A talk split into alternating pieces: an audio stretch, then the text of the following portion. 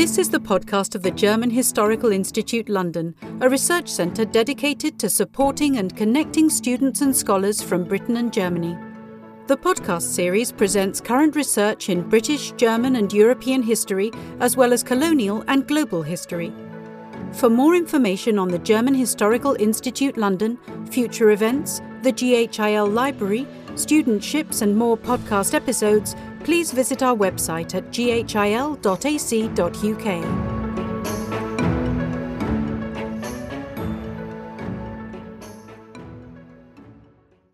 In today's podcast episode, I'm talking to Jane Freeland and Maya Kaspari about their work on the GHIL's first online exhibition, Forms, Voices, Networks, Feminism and the Media, the exhibition, curated by Maya Kaspari, was developed by the International Standing Working Group on Medialization and Empowerment, led by GHIL director Christina von Hodenberg and coordinated by Jane Freeland. Forms Voices Networks explores the intersections between the growth of mass media and women's rights movements in a transnational context during the 20th century. Centered on the histories of feminisms and the media in Britain, Germany, and India, it draws attention to little known or unheard voices and stories, and draws connections between activists and the media across time and space. Jane, can you start us off by giving us some background information on the exhibition and the research project it is part of? So, the exhibition came about as a result of the International Standing Working Group into uh, medialization and emancipation, which was a three year project hosted at the German Historical Institute here in London. And this project was really aimed at exploring the connections, the relationships, the contingencies between the rise and growth and spread of media forms, the mass media, for example, and the parallel emergence and spread of movements of feminism and women's emancipation. And this was primarily designed as an academic project with conferences across the three years, workshops, publications that were targeted at an academic audience. But it became very clear early on that a lot of the topics that we were looking at um, had contemporary resonances. So we would, with this project started right after a lot of the Me Too revelations had come out in the media. So it was very clear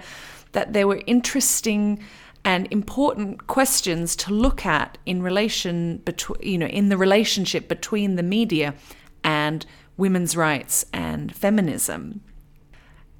towards the start of the project, we actually got some additional funding to do some of this public engagement work. And that's where the idea for an exhibition came from. And it was a very broad idea from the very beginning. It was aimed at being a traveling exhibition that would travel between London, Berlin, and Delhi, uh, which were the three um, sort of, you know, three major cities in the three countries that we were focusing on in the project. But aside from this focus, it was still a very broad and vague idea of what we wanted to do. So we weren't really sure what stories we wanted to look at, what um, items or images we wanted to feature. And that is where Maya Kaspari, our curator extraordinaire, came in.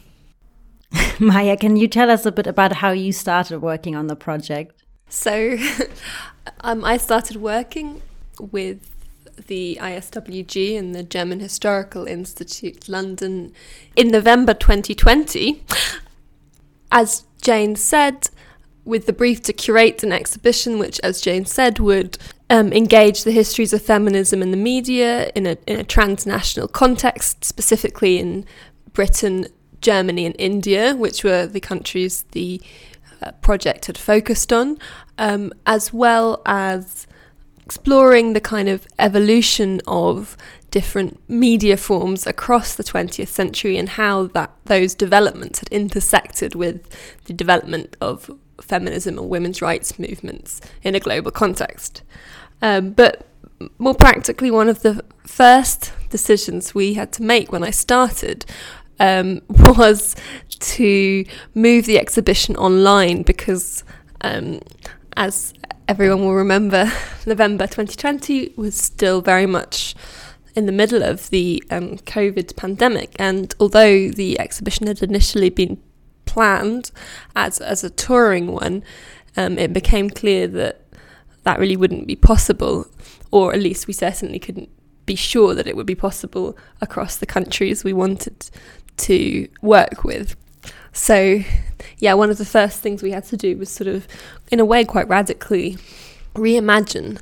where the what the exhibition would look like, where it would be,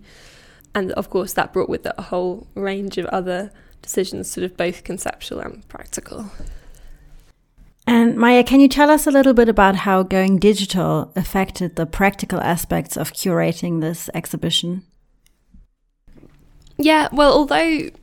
um, you know, as we've said, going digital wasn't initially the plan, in some ways it actually came to suit the exhibition and, and the concept quite well.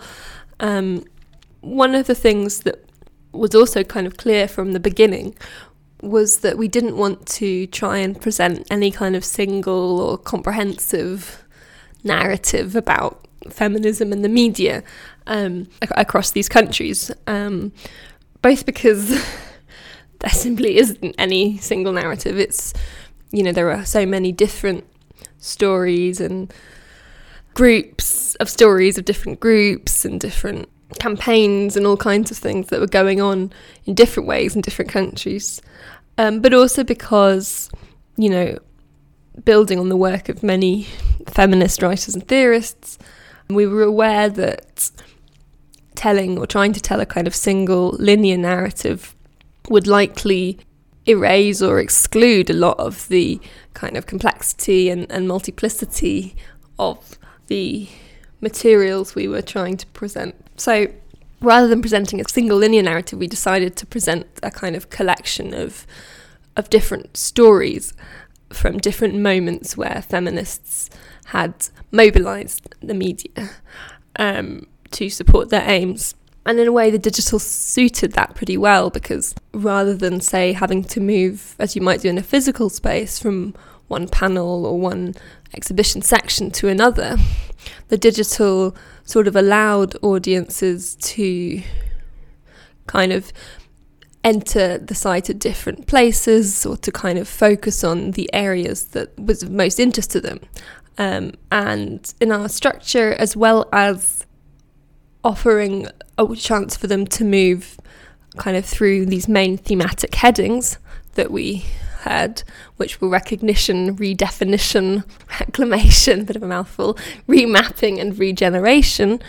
which was the kind of cool way in which the exhibition was structured. We had introduced tags which, you know, for different countries and for different time periods, and that meant that audiences could select, as you do, a particular tag and kind of be presented with an alternative sort of collection of stories which sort of maybe differed a bit from the core structure that we proposed. So the idea there was that people could sort of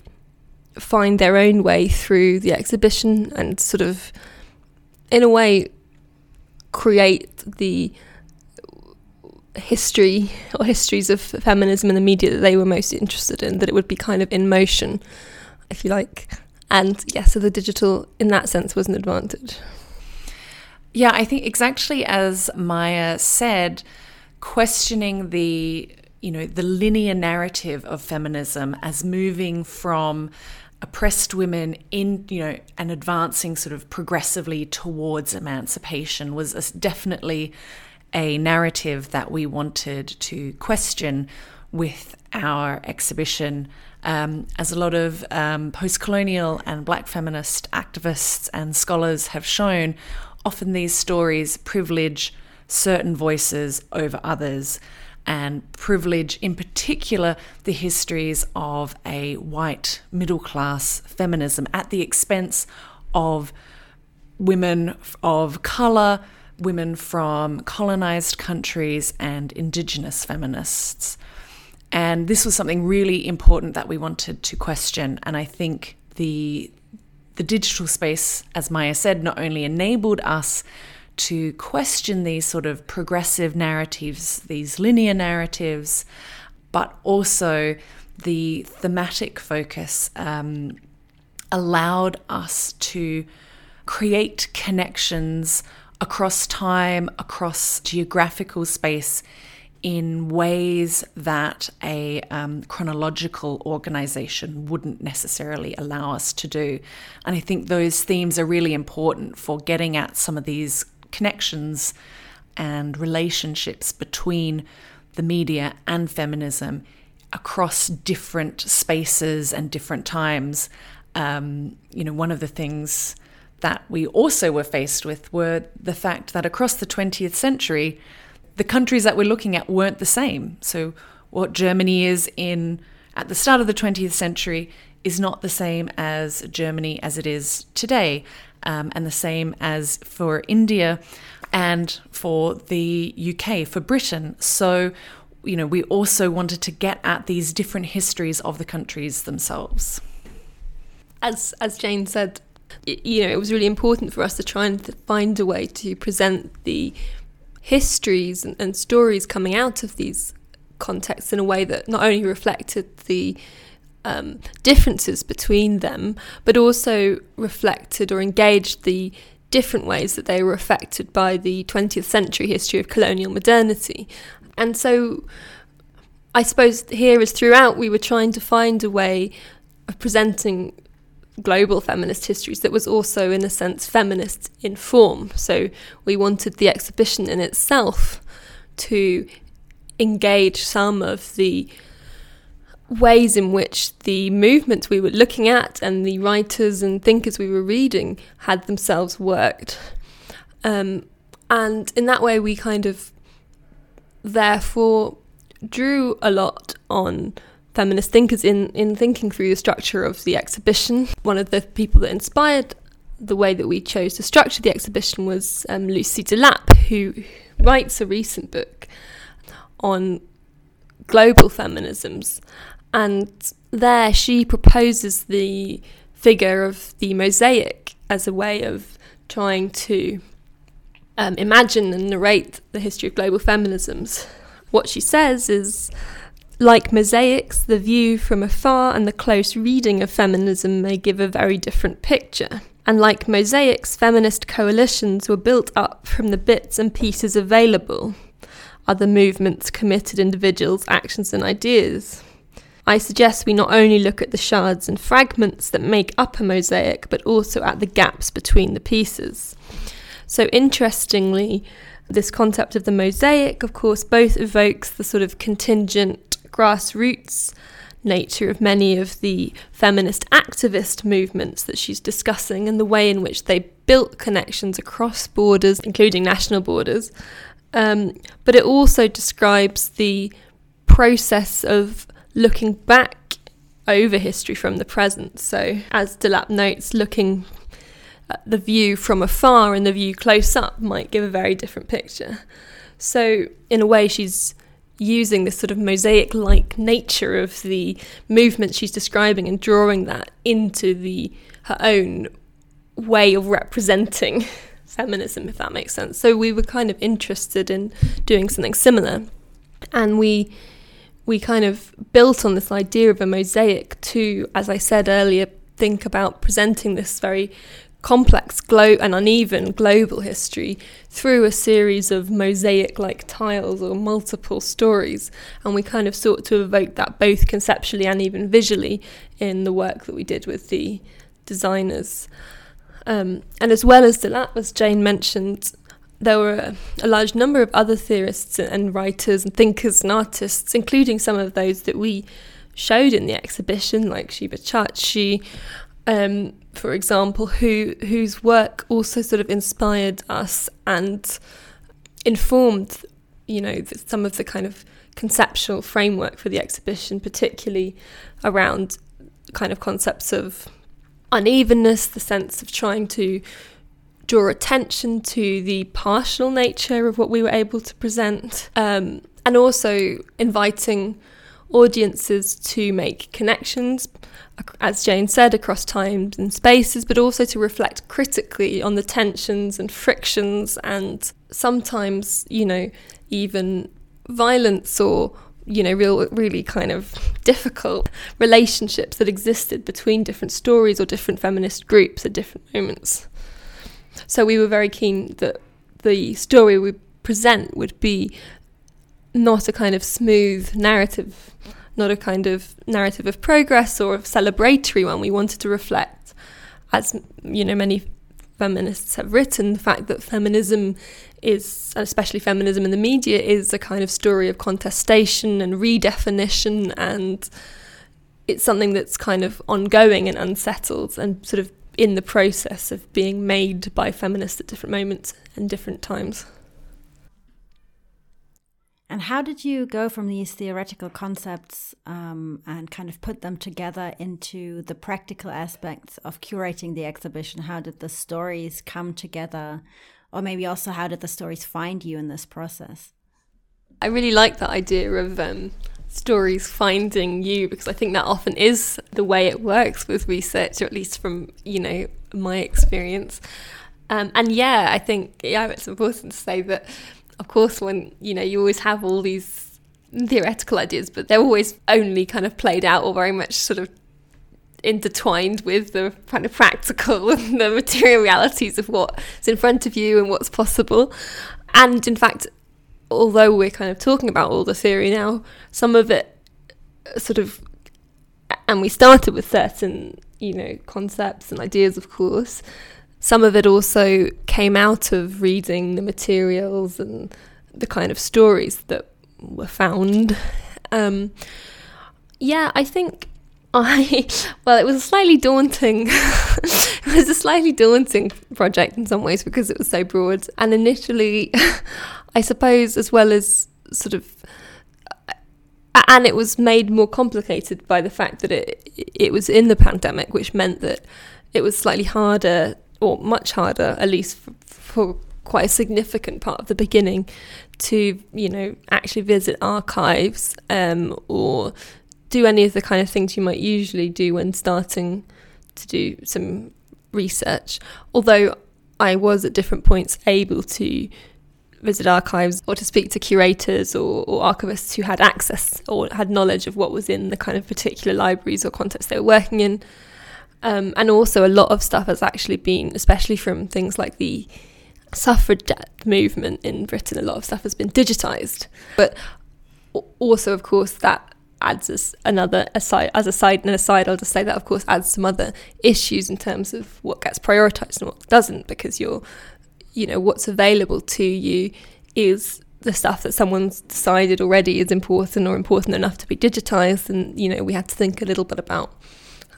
what kinds of as we've been saying, we were trying to think about which voices or which stories were being um, privileged or not, and that, of course, takes place in light of like what pract- what materials like practically accessible or available. Um, so yeah, we started sort of through lots of conversations, obviously with the ISWG, with reaching out to colleagues, some of whom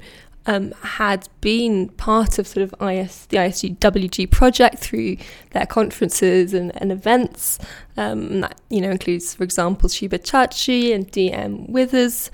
um, both of whom we spoke to, as well as um, other other colleagues. On it also meant reaching out to um, kind of other specialists or, or, people who worked on similar areas and sort of asking them sometimes you know what what they thought was really important to include or if they'd found anything in their research that they thought would be you know really interesting to highlight. Um, and then you know that plus our own research meant we sort of came up with a sort of vast list of possible stories. And also a vast list of key moments, you know, as a way of trying to kind of map the landscape from which we were selecting. And once we had this sort of huge overview as well as lots of possible stories, then we really started to try to begin the process of narrowing things down. Um, and while we decided quite early on that we wanted a thematic structure, not a purely chronological one. You know, that was still still tricky to kind of determine what those sort of theoretical um, containers, if you like, or headings are going to be. Um, and which stories are going to fit with them. So, yeah, that was really a process of lots of conversations. I was also um, physically like wrote loads of different stories down on like note cards. This is very analog of me. And was trying to like collect them under different headings to sort of see what would work. And yeah it was quite a like kind of a bit of a trial and a process of trial and error in a way. And trying to then return to it was often helpful to sort of try and return to the sort of core aims of the project and particularly to focus on media um, as a way of thinking how can we kind of make this manageable but also you know coherent interesting even while remaining kind of open to the multiplicity that we wanted to evoke. And yeah in terms of the stories some things came up from what other people had said. Some things as you said kim sort of came, you know, I suppose found us through reading or through being in an archive when something just sort of jumps out, often something unexpected or um, surprise, you know, or, or funny or and that was one of the nice things about it really. It was it was a bit of some things you go in with a sort of idea of what you're looking for and sometimes you come out with something a little bit different I remember quite early on in the project, Maya sent me this ginormous uh, Google Doc where she had mapped out not only the history of feminisms in the three different countries, but also the social and political developments across the 20th century in the different countries. And it was just this huge document um, that mapped out these different histories. And then, of course, there was a third layer, which were developments in the media, you know, such as the development of cheap printing presses, television, radio, all of these things also shaping the histories of, of feminism in these countries. And I think, you know, as Maya said, part of what we needed to do were take all of these histories and these different stories and um, try and create some order to them and find the stories that resonated with the themes and the histories that we wanted to explore with the exhibition. And I think one of the things that really helped us was focusing on the media and really using that to center the stories that we wanted to tell. And I think very much the the themes that we selected spoke to um, to this focus on the media. Yeah, as Jane said, um, like early on the project, that's why I, I kind of created this massive um, document, um, really because I suppose uh, my feeling was that in order to make a selection, you have to sort of get a broad sense of the landscape that you're selecting from. Um, and so, when confronted with these sort of very broad histories, I kind of wanted to to make sure that we we had that and that that would kind of allow us to think about areas in which we might um, explore more stories or kind of find focal points, if you like. And then, yeah, as Jane said, it was really a process of narrowing down, kind of helped by retaining this sense of how feminism and the media specifically have intersected rather than just feminism in general, for example. And so, yeah, that in a way helped us to form the the kind of thematic headings that we eventually came up with, which, as we said, were recognition, redefinition, reclamation, remapping, and regeneration. Now, while the headings are loosely chronological in terms of the core stories that attach to them, obviously, um, we primarily wanted them to speak to processes that reflected the kind of way in which feminists had mobilized media at different moments. So, for example, in campaigns for gaining recognition and getting visibility, um, or as in the 70s and 80s moments where feminists had sort of reclaimed the tools of mass media to produce their own publications and often, in fact, critique um, what they saw as sort of patriarchal stereotyping that was going on in, in mass media outlets. So those headings reflect that intersection of feminism in the media, but they also are were meant to be processes, as I said, because we wanted to gesture to the ongoing effects and indeed the ongoing and unresolved effects of, of feminism in the media and the the ongoing need perhaps even for these kind of campaigns and their continuing resonances um, rather than say having static headings like which are focused on particular media forms for example and we also sort of wanted to use those headings to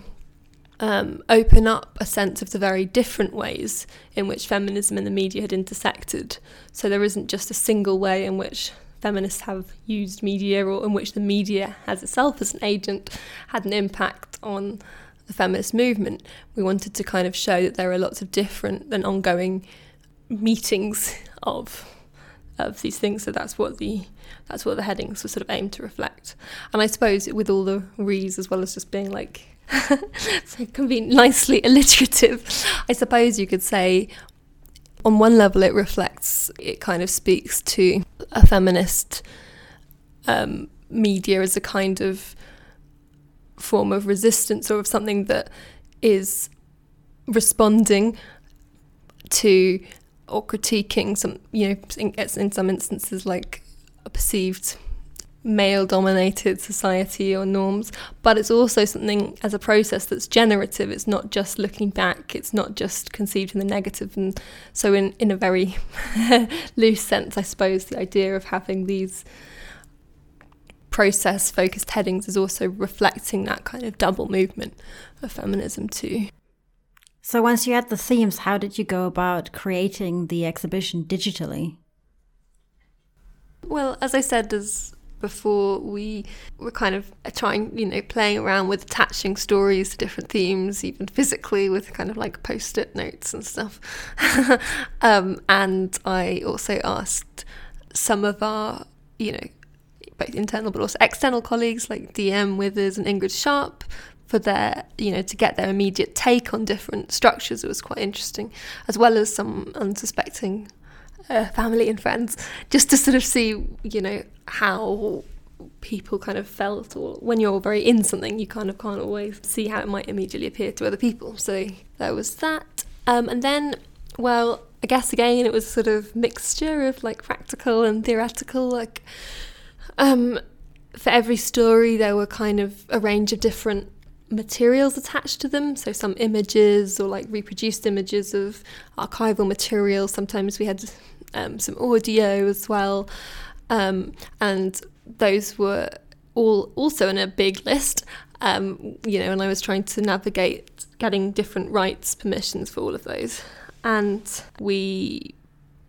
were thinking about what would be most visually engaging, what kind of might be produced in like juxtaposing different images, for example, and you know how we wanted the images and text to relate to each other and a lot of that sort of emerged in dialogue with eight arms who was the design and development agency we'd appointed to work with us on developing the website so they were kind of very helpful in suggesting things and you know also giving us a sense of what like might practically be possible and reminding us to think about kind of making the site easily navigable for audiences and all of that kind of thing. So again, a mixture, kind of bit of back and forth between like theoretical and practical concerns. Um, and in terms of the kind of theoretical side, I suppose, or, or both again, but one example was in terms of juxtapositions and how that might work was that we in a story, for example, on um, transnational suffrage um, periodicals, um, we wanted to both draw attention to how, you know, sometimes creative and funny and, you know, smart the, you know, many of the early materials, media materials produced by um, women in the suffrage movement in Britain and Germany were. So we, we showed that by, you know, including some reproduced images of suffragette periodicals and works by groups like the Suffrage Atelier, who were a kind of artist collective supporting the suffrage movement. But at the same time, you know, as we were saying in the kind of global context of the exhibition we were looking at, it was important to draw attention to how the media of the suffrage movement often, as you know, many historians, including Antoinette Burton, for example, most lately have pointed out, how the suffragette movement um, often also kind of reinforced um, imperialist and, and, racist tropes to make its point. So um, we kind of wanted to flag that in the copy, but also in terms of the way that we presented the images we selected to, to present on that page to make that point visually too. So, for example, alongside on the transnational suffragette page, for example, alongside images from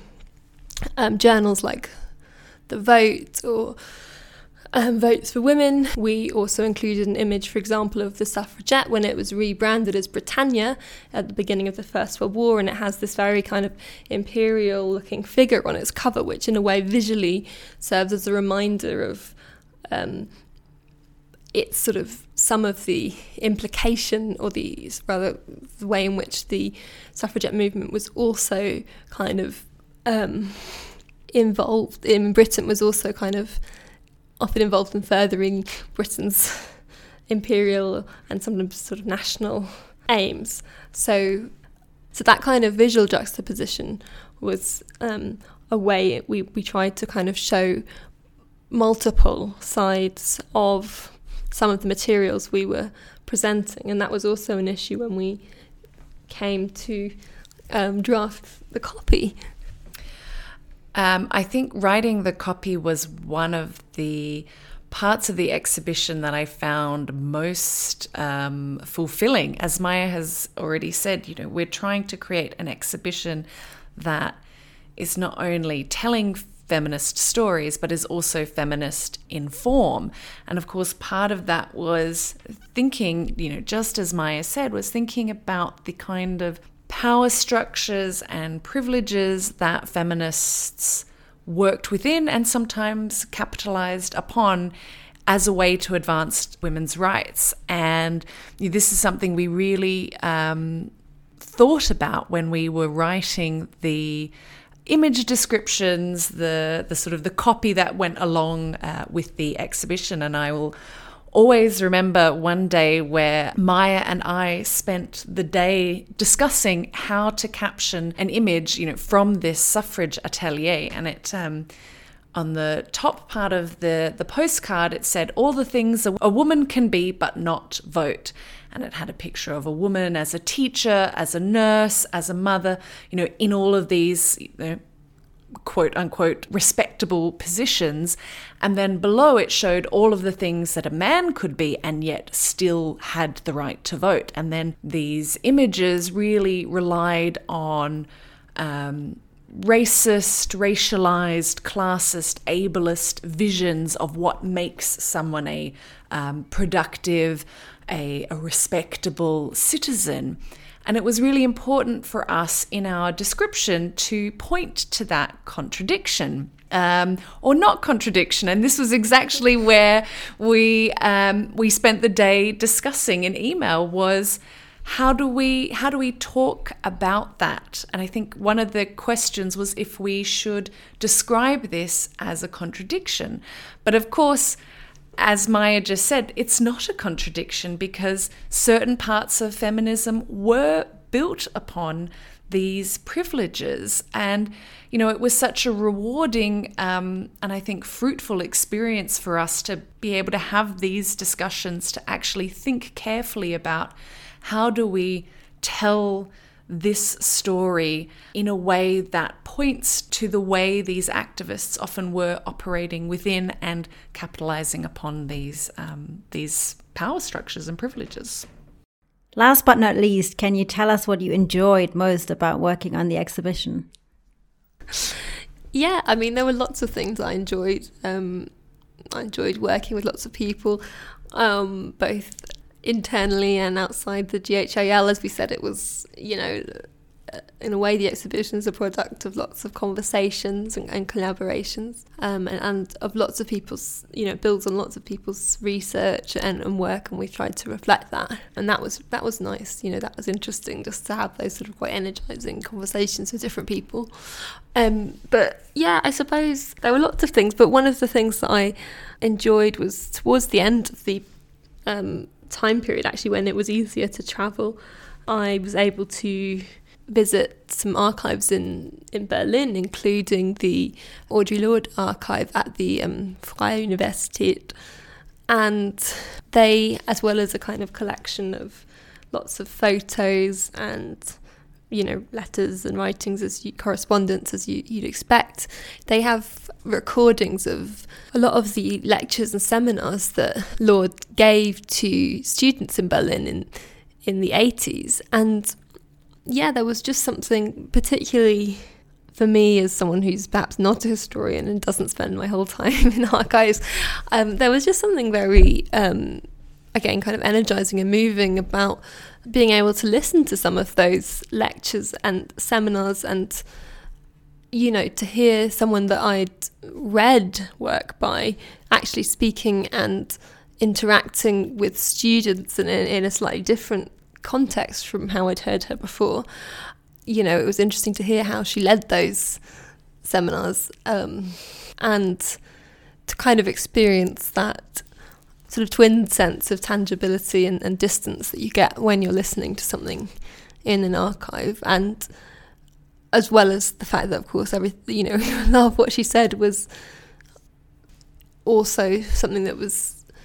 needless to say, very kind of inspiring and, for want of a better word, and sort of resonant perhaps for the exhibition. Um, and we include some of the audio in the exhibition, including a and, and including a quote, at a moment where she says, "It's through our poems as well as our dreams that we shape what has not yet been." Um, and that sense of kind of potentiality and of imaginary, feminine, the kind of twinning of political action and feminist, the creation of a feminist imaginary was something I found, yeah, as I said, very resonant, very moving, and was something that also we tried, you know, I mean, at least as much as is possible, you know, we tried to kind of evoke in a sense or to, to keep in mind um, when making the exhibition. And yeah, I think I, I really loved the, the chance, you know, having the chance to do that. Um, that's a tough question to answer. There were so many wonderful things about doing this exhibition. I think, firstly, um, for a lot of this project, you know, we were a very small research group. It was just myself and the director of the German Historical Institute, Christina von Hodenberg. So it was really wonderful to get Maya on board and have someone to to collaborate closely with, and also with you, Kim, too. Um, our, you know, helping to promote the the work that we're doing. Um, I would say also, as you know, in my role as the coordinator of the research group, it was really fulfilling to see Maya draw from the expertise of people that we had um, involved in the activities of the research group. So people like, as Maya's already mentioned, DM Withers, but also Sheba Chhachhi, Johanna Gehmacher, uh, Naama Kloman Iraqi. Um, we had Tiffany Florvil. We had so many amazing people involved in our research project, you know, in the sort of academic side, that we were able to then sort of um, bring into this exhibition, which was really wonderful to see, you know, actually a network and a research group grow out of the work we were doing. In terms of the actual exhibition, um, what I, you know, I often, in my own work on feminism, I think a lot about um, the media as sort of um, in in opposition to feminism. So you know, thinking about the sort of um, exploitation of women, um, the way it often mocks feminism or women's rights. So actually, I thought what I what I really appreciated in the exhibition was thinking about women as producers, not only in feminist counter medias, but also in, in the mass media. So, looking at some of the first women who worked at the BBC. looking at women journalists who are shaping the mass media and using it as an opportunity um, to advance women in the media generally, but also to advance discussions of, of women and women's rights in, in mass media spaces. I think that was something that I really appreciated was sort of challenged me to question my own assumptions about about the relationship between the media and feminism. Great. Thank you so much to both of you for doing this interview with me.